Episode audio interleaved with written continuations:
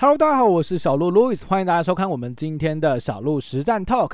今天的直播主题啊跟同学们聊的就是升息趋缓，利率即将见顶了吗？本周在市场上其实有非常多的消息面持续在市场当中发酵，包含像是联储会的主席鲍威尔他发表了一些谈话，还有像是一些非农就业人口数据啊，或者是相关的通膨的意见，基本上都慢慢的有消息面传出来。那在新的消息面传出来之后，对于股市又有什么样的影响？美元的利率到底有没有机会见到顶部呢？就让小鹿透过今天的实战 Talk 来带同学们一起来认识喽。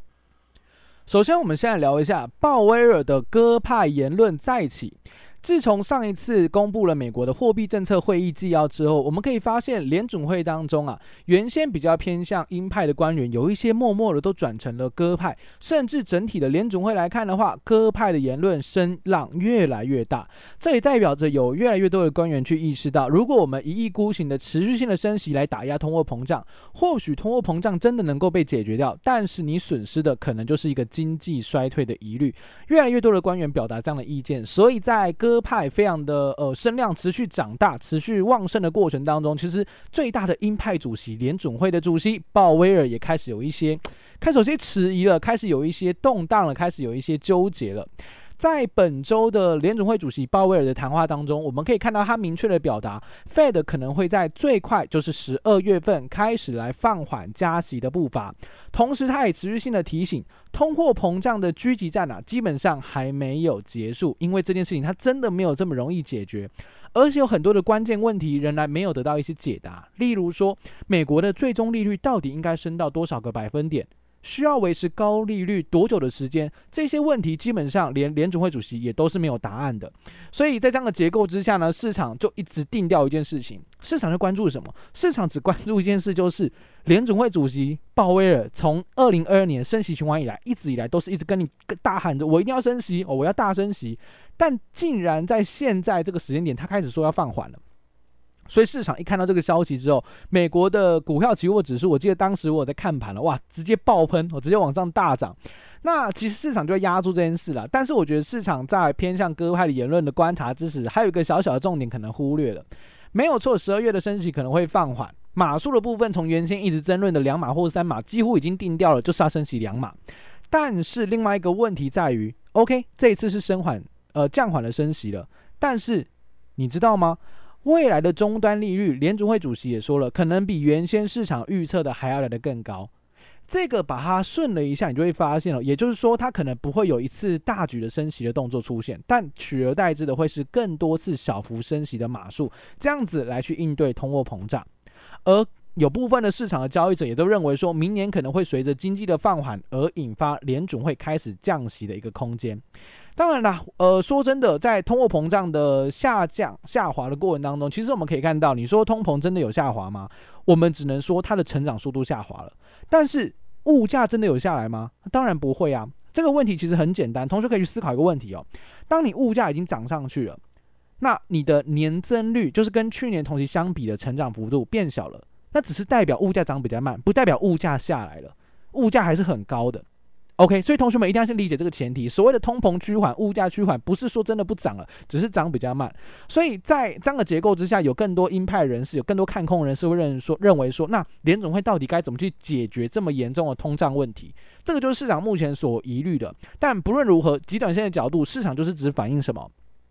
只反映十二月份升息趋缓的这个消息面，但还是有个小隐忧提给同学去做一个注意哦，也就是未来的利率可能比预期的更高。但这样的消息面公布出来之后，原先我自己的想法就是，哇，那这样的话利率不就还有更高的可能性吗？我们今天谈的第二个主题叫做市场利率到底是不是真的会见到顶部？我在看完那个联储会主席鲍威尔的谈话之后，我马上去看那个 CME 的 Fed Watch Tool，也就是这个芝加哥期货交易所所提供的利率点阵图，我们就发现说没有错，呃，升息两码，十二月升息两码的几率已经高达七十八点二，这基本上没什么疑虑了啦，就是升息两码。但最让我意外的是，明明联储会主席都已经跟你讲了，他未来利率可能会更高，但是市场目前压住明年的终端利率最高就是四点七五个百分点到五个百分点。也就是明年顶多再升两码，明年顶多再升两码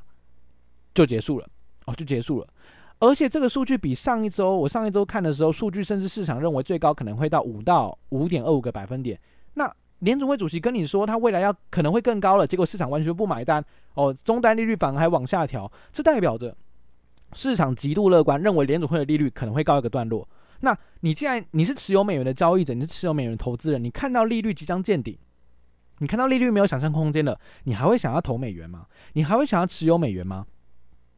自然就不会了，哦，自然就不会了。而且根据现阶段的角度来看，明年维持高利率一段时间之后，十一月份就有可能开始降息。当然，这个数据它是一个动态调整的。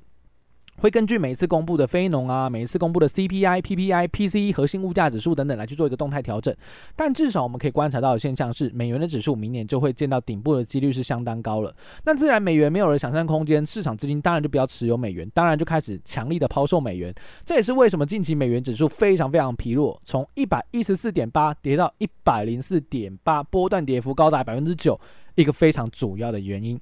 那么来到我们今天的尾声，第三个重点，那既然美元指数疯狂的被抛售，美元持续的贬值，台币就获得了外资资金的认同，疯狂的升值。从十月份、十一月的三二点三四五的一个汇率，来到近期的三十点五，这非常的夸张哦。短线在一个月，呃，一个多月左右的时间就涨了百分之五的一个汇率的升值幅度，这个在于